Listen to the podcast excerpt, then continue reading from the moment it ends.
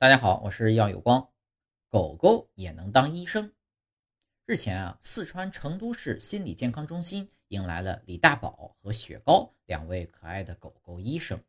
在正式上岗前啊，他们还经历了半年的试岗。此后呢，他们将参与成都市第四人民医院情绪障碍病房创新开展的动物辅助团体治疗。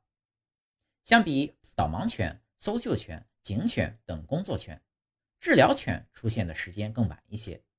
当时呢，有医生发现一些病人和宠物待在一起的时候，症状会有所好转。治疗犬通常被划分为治疗探视犬、动物辅助治疗犬以及设施治疗犬三种类别。治疗探视犬通常会被带到医院、疗养院或康复中心等场所看望患者，帮助改善患者的心理健康水平。动物辅助治疗犬会对患者进行引导，或者和他们做一些游戏活动，来帮助患者康复。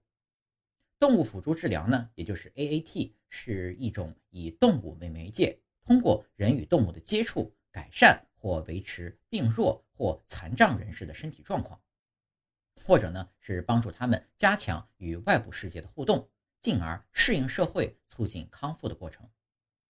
设施治疗犬。通常呢，和管理人员一起在固定的场所内帮助患有阿尔兹海默症或其他认知和精神疾病的患者，这可以缓解他们的精神压力，使其感到放松，愿意与医生交流。治疗犬在正式上岗工作前呢，要接受严格的专业训练。成都市第四人民医院情绪障碍中心负责人在采访中表示啊，团体治疗一般呢在十人左右。治疗对象呢，通常是愿意与动物亲近的抑郁症患者，希望患者能够向医生倾诉自己的内心世界。